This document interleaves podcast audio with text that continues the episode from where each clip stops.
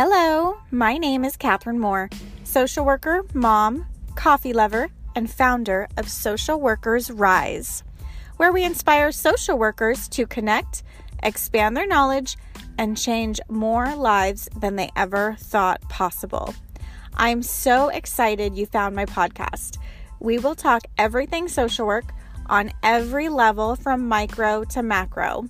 We will hear the stories of social workers who are doing big things, learn new skills, and most importantly, give you actionable steps to make a difference today. Let's go.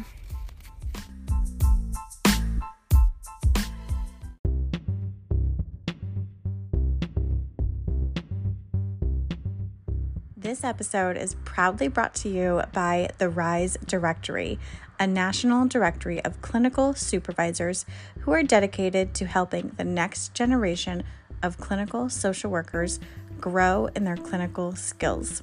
The link is in the show notes. Check it out and tell every clinical supervisor you know about this directory. Hello, and welcome to another episode of Social Workers Rise. It is your host, Catherine, here. Today, we are going to take a look at where we are as a social work community. We're taking a macro look at how are we doing as social workers? What is the salary looking like? What is the jobs looking like?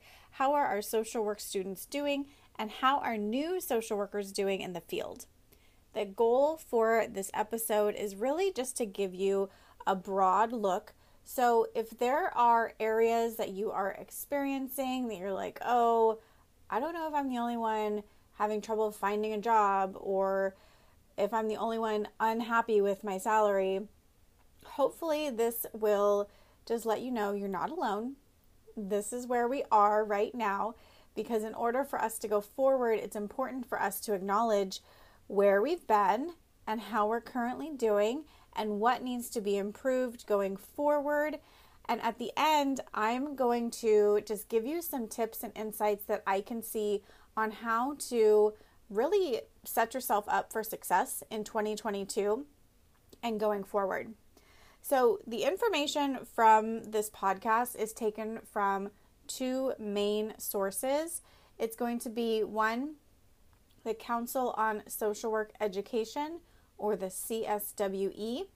And if you're not familiar with who they are, if you are in any sort of social work program or you graduated from a social work program in the United States, chances are it was accredited by this organization.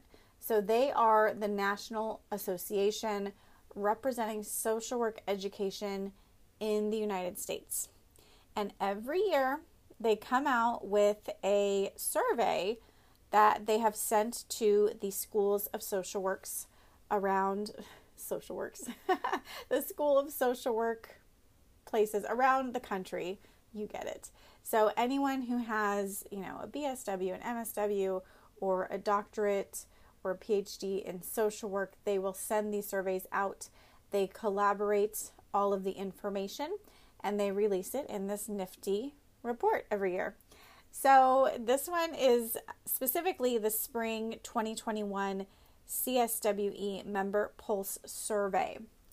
So, what I wanted to do here in talking about this is to just see, you know, where are our social work students at? Because our social work students are the future of our social work profession, right? So, it's important to understand kind of where they're coming from and what's going on there. So, there are 266 institutions from the schools of social work from around the nation. And overall, enrollment is going up in social work programs. So it is a growing profession. Enrollment has actually increased more than 10% for all programs and 22% specifically for master's programs around the nation. That is a huge jump, y'all. So that is more growth than what the in, so that's more growth in just the master's program or just the social work program than what most colleges have experienced in all of the university. So there is a high demand for people who want a social work degree, and I get it. Social work degree has a lot of different areas that you can go into, and we'll talk more about that later. So, over the past year, you know, most people have reported that applications have increased or remained the same for the social work programs.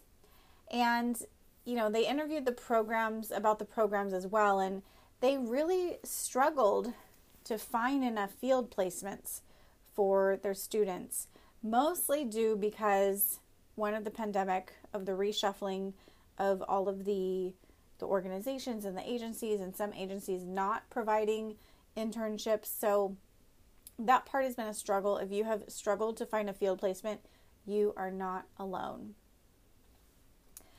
Also, over the past year, students have been really feeling the gravity of of COVID and of the pressure of grad school or getting your bachelor's, whatever program you're in. Um, they the staff reported that more students have been experiencing mental health challenges. Specifically, 63% reported that more students are experiencing mental health challenges, and 54% of faculty felt that more students are experiencing mental health challenges but not necessarily reporting them. So, indicating that these students may be struggling but not telling the professors that they are struggling um, or being reluctant to seek out help, which is it's it's an alarming habit to start forming because if you're not open to help while you're in college, um, what are the chances of you accepting help once you're out of college and in the workplace? And it just makes me worried for the rate of burnout. Um, and also, additionally, with that, the faculty reported that about 17% of the faculty surveyed reported that most of their students were not seeking any help for their mental health challenges. So, my heart breaks for those 17% of schools and students who are not seeking any help because it's hard. You know, this there's a lot going on and a lot of times us as not just as social workers, but as human beings, right? As helping empathetic human beings, we find more joy and more passion in helping others overcome their challenges than helping ourselves. A lot of times we are more likely to help someone else with their mental health struggle, help them process their thoughts, help them with a, you know, a hug and a crying shoulder to lean on. But when it comes to our own coping and our own emotions, we may tend to hide it and want to be seen as the strong one or seen as, you know, the quote expert in things because we feel like we went to school for this, we should be able to handle our own stuff. But that is not necessarily the case. It's normal to need other people. We are never meant to be working alone. We're not meant to be working in silos. We need those positive relationships. So so that's with the mental health. Next, and I know you're not going to be surprised at this, but money is a challenge. With 56% more students are actually reporting financial well-being challenges and 50 50 or 55% of the staff is aware of more students who are experiencing financial challenges. No college has actually reported that less students are experiencing less challenges with money or mental wellness. So, this is definitely a theme. If you are experiencing mental health, mental wellness challenges, money challenges, you are definitely not alone. I would say 99% of the people you know in social work are also experiencing those same things. That is the 99% that is not an official statistic. I'm just saying that a lot of people, you know, have either been there or they understand. And unfortunately, this does not stop at grad school. So there was a second um, study that came out. This one was actually from 2020, and it's called The Social Work Profession Findings from Three Years of Surveys with New Social Workers. And this goes more into depth about how where social workers are working, how they're using their degrees, things like that. It was from the Fitzhugh Mullan Institute for Health Workforce Equity out of George Washington University. So, both of the links for these surveys are in the show notes if you want to read them for yourself and go deeper. So, according to this research of three years, these problems do not stop after graduation. And if anything, we start thinking about money a lot more because now we have student loan debt. Yay. Woo. so, among the 2019 graduates, our mean educational debt was 66,000 and 49,000 of which was from their social work education. And among that, nearly, let's see, where am I? I'm looking at my notes, sorry. so, nearly 90% of MSW graduates were women, and more than 22% of new social workers were Black or African American, and 14% were Hispanic or Latino. So, social work is pretty white still. it's pretty white. I do have a problem with the way they do these demographics in this study because they are basically giving you such limited selections to choose from. You're either black or African American, white, Hispanic, or Latino, and that's it. And if you've listened to me for any amount of time, you probably know I'm mixed. So for me, I'm like, I don't know, I don't know what box it checks.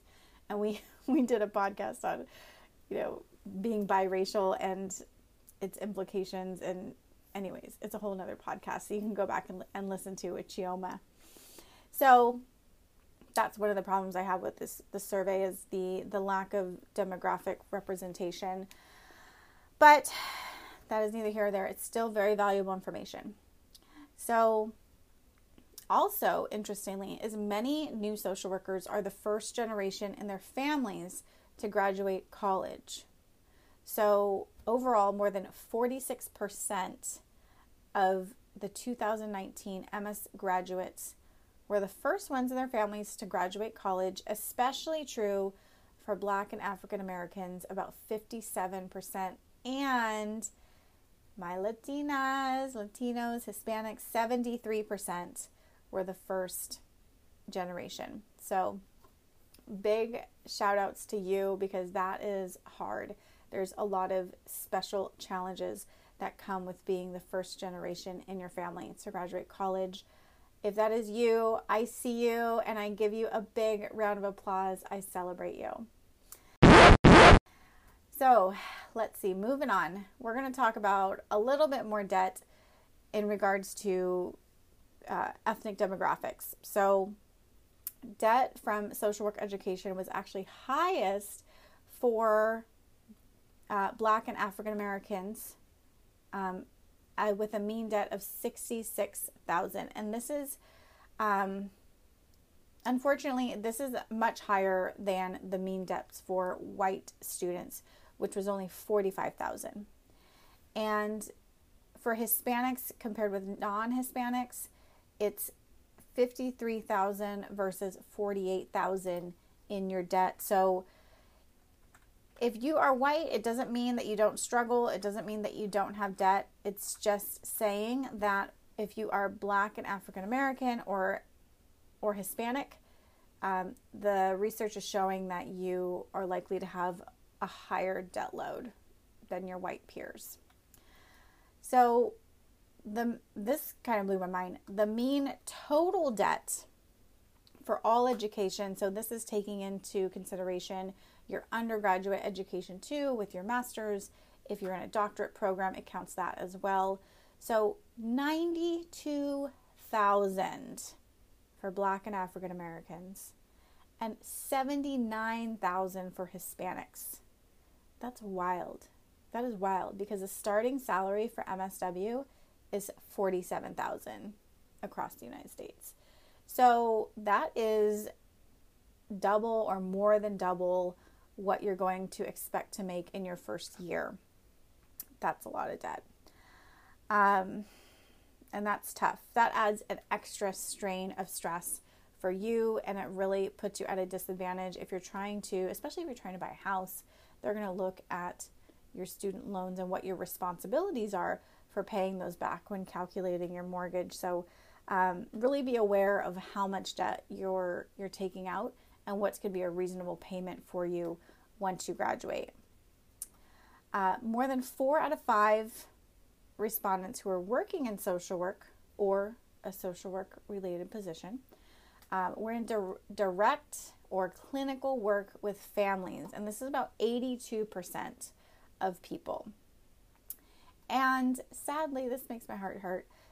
Only 7.5% were in macro social work, which was really unfortunate.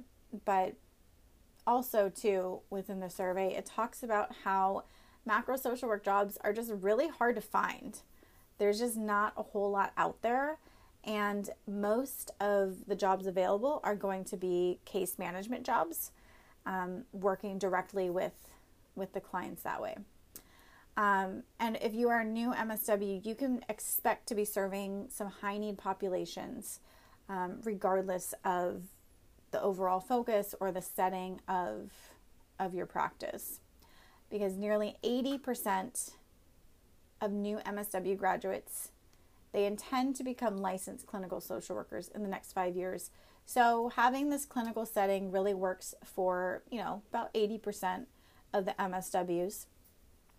And that means that, you know, less are even considering going into macro social work. And I, I think macro gets kind of a bad, well, uh, there it's misunderstood because a lot of times people, when they're going through their clinical program, which most or a lot of programs are clinical based because 80% of you all want to become licensed or stay clinical um, macro kind of gets left to the wayside and we don't fully understand what it is. It's you know serving in leadership type of positions. It's even looking at different systems. It's working within systems within administration to really really impact some large scale community style changes. For example i had some macro social work positions uh, when i was working with the California Senior Legislature, doing research and drafting legislation. Also, working in a senior community. So, I was a what they called a senior services coordinator. Uh, so I had to know the community, know the demographics, know the neighborhoods, and at the same time, I was also working one on one with the seniors in doing counseling or crisis interventions, things like that while at the same time doing advocacy with the local government about the needs of the seniors and how to make it more age friendly community. So there was a lot of different macro work within that job. And I always like to think of of social work on a spectrum. So there's not really any one particular micro job. It's impossible to be a micro quote micro social worker without also acknowledging and doing work on the macro side because macro is really dictating everything that you do the laws that govern you, the resources available to your clients, the salary that you're making. So, all of these are macro systems that are impacting you on the micro scale and impacting your clients on the micro scale. So, it's really important to understand that connection that we are integrated and we're we can never just operate in our micro silo because we're always being impacted by macro laws. So I hope that makes sense. Um, so with that, there's a lot of statistics that I just kind of spewed out to you.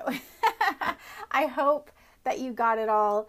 Um, but at the end of the day, what I'm seeing here with the trends is that one, for sure, we're struggling financially. Um, we we are the salaries are not high enough, especially given that we mostly work with really high risk and high need clients. Additionally, the money is there, okay? So in this survey, it said that men actually reported a mean income reported a mean income on average of 2900 more than women. So, the money is there. What you need to do is start asking for it and showing your value. So, ask for that raise. Um, when you're getting offered a job, negotiate whatever they send you, literally, whatever they send you, negotiate back and see what they say. Because chances are, if they're making an offer for you for the job, they want you. And they want to know how they can get you on their team because of your personality, your skill set, the um, the ad that you bring to the organization. So counter back something. Find something to counter back with, whether it's asking for another 2900 per year or clinical supervision to be covered or a gas card. I don't know. There are ways to negotiate better. Um, ask for the raise.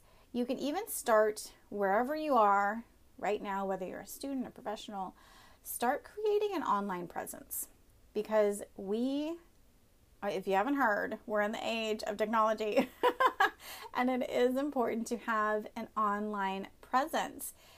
Uh, trust me, HR directors are searching your LinkedIn. They want to know what they can find on you. And by having a LinkedIn profile and by showing a little bit of your personality, it helps to show that you are a normal person with a skill set that they need.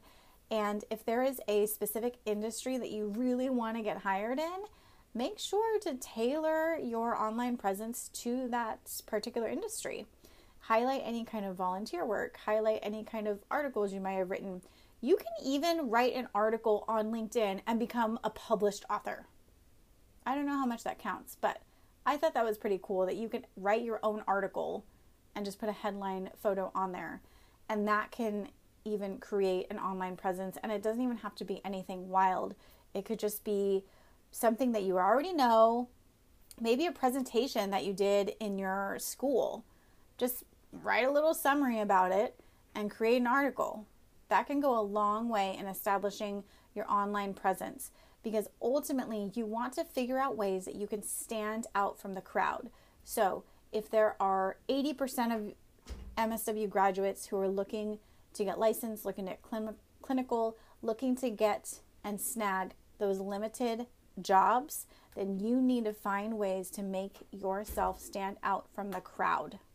Okay? It's going to help you land the job and help you get a better salary. So, online presence, um, network with your ideal workplaces or the people who are doing the work that you want to do. Reach out to them. Say, hey, I absolutely love the idea of being, and you know, whatever it is that they do.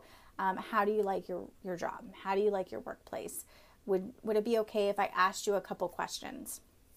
And I know that you have probably already interviewed a social worker that you were forced to interview, because that's part of a lot of people's um, program requirements is to interview people. So reach out to them, say, hey, do you have 15, 20 minutes that I can ask you a couple questions. And within that, you can let them know, you know, I'm really interested in doing the type of work that you do. Let me know if you hear of any openings. Do you have any tips or suggestions on experience I should get before I start applying? You may even learn that you probably already qualify for that type of job. You just need to tailor, your resume a little bit more to highlight the experience that you already have.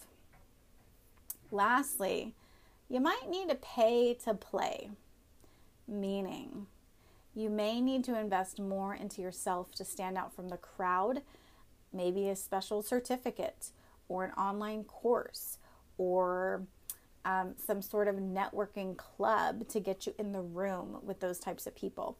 Not necessarily. I'm not saying you have to do this, but I'm saying be open to it. Okay. If there comes an opportunity where it's like, oh, it costs a little bit of money to to go to this networking event, figure out is it going to be worth it if you are able to connect with three people who could hire you for your ideal job? If that is, I mean, it could be worth it. If it's not going to get you into the space that you really need to be in, then don't do it. If it's going to make you stand out from the crowd with a special certification, you know, look into it. So I'm just saying be open to additional trainings. I know you have you spent a lot of money on your master's degree, but so did everyone else. We're looking at ways that we can stand out from the crowd. And really, I mean, more research is needed because I was really kind of disappointed that the studies really aren't looking too closely at how well social workers are actually coping. So we know that burnout is rampant. We don't need a study to tell us this. However, we do need studies that study it, tell us what is going on, what are the causes, what is the burnout rate, so that then we can get more funding. Because unfortunately, until there's studies being published, attention is not not given to these areas. It's not taken seriously, and I don't know why. I don't know why this is not being explored more. You know, we're looking at the finances and uh, the student loan debt. I mean, what that that is that all sounds super stressful to me.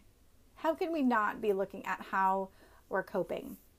So I'd love to see more research on that and also a wider range for demographics. I mean, limiting someone's selection to black, white, other, Hispanic or non Hispanic. I mean, that just seems so, just, it's so not inclusive. Um, and lastly, I would love to see entrepreneurship among social workers encouraged at all. It is completely left out of the conversation. If you look at the different areas of work that you see people going into, in these studies, they'll list, you know, government, nonprofit, education, inpatient medical setting. However, they don't mention starting your own business, starting your own nonprofit, starting your own LLC. I would love to see entrepreneurship be discussed because we are the ones who see the gaps in the systems. We are the ones who has to tell our clients, I'm sorry, this resource just doesn't exist. I can't help you. There's nothing more that I can do. We're the ones that have to tell that to people every single day. And when we see a problem, there is always an opportunity, there's always a solution. So even though there are a lot of things that we need to fix, and these studies show a lot of areas that are not perfect, but no industry is perfect, right? we have to see where we are and see where we can go with this. So if you are seeing that there's problems and you're tempted to want to complain about it, but you're not taking a step further and thinking about solutions, ways that we can realistically fix these problems, then I don't even know that we can have a conversation together because I can't conversate with people who are just complaining about everything that's wrong, but are doing nothing to fix it. So, if you see a problem that's wrong, if if you have been thinking in your head, "Oh my gosh, this is so messed up. Somebody should be doing something about this." That somebody is probably looking at you in the mirror. So, when it is on your mind, when you are the one who is most passionate about that particular topic or that population or this particular area really ticks you off and you've noticed it ticks you off more than most people, that is what you are most passionate about, and that may be your area. Even if there are already resources in place to help people, chances are you can find a new way or an area that they're missing, a gap that needs to be filled. So think about what that gap might be and how you can fill it, how you can start serving. Okay? Impact and income are not mutually exclusive. You can have impact, help people, serve people, create those relationships while also making an income. It is not unethical. Okay? I feel like anytime a social worker talks about starting a business and making a life for themselves, social workers jump out of the bushes and like, ah, that's unethical. You can't make money and help people. That is wild. Okay? Because I mean, I can think of plenty of services that help me and I gladly pay them money. For example, Amazon. You know, come at me if you will, but I mean, when I'm in a bind and I know that I cannot get to the store, I will pay Amazon my money and be like, thank you for please helping me. and there's plenty of other services that help us, like the internet, your cell phone. Um, there's so many things, right, that we pay money because they help us to do that. So you can be that person that is helping people and is also making a life for yourself that is it. That is my rant for today. I am so, so thankful that you are here with me. We are just getting started, my friend. So, Social Workers Rise has a lot of amazing things planned for 2022. I am so grateful that you are here. Definitely connect with me on Instagram. I'm at Social Workers Rise. You can find me on LinkedIn. Of course, you know I have my online presence. you can find me at LinkedIn if you are in need of a clinical supervisor, check out the RISE directory. It is growing, it is expanding. If you are a clinical supervisor yourself, check it out. Also, you can uh, email me if you're interested in providing a training for clinical supervisors within the RISE directory. Let me know. We would love to have you. So, with that, I wish you a happy and blessed new year, a happy 2022, and I'm excited to see where this takes us. Until next week, my friend. Bye.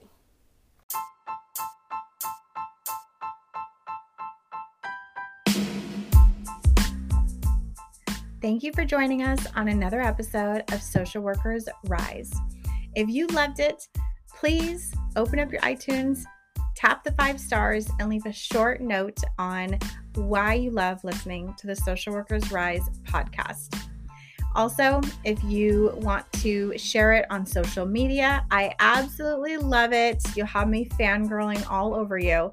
Take a screenshot and share it and tag me at Social Workers Rise on Instagram and Facebook. Lastly, just want to leave a little bit of legal disclosure here that the information, opinions, and recommendations presented in the Social Workers Rise podcast are for general information only, and any reliance on the information provided in this podcast is done so at your own risk. This podcast should not be used in place of professional advice, therapy, or clinical supervision. And with that, my friends, I'll talk to you next week.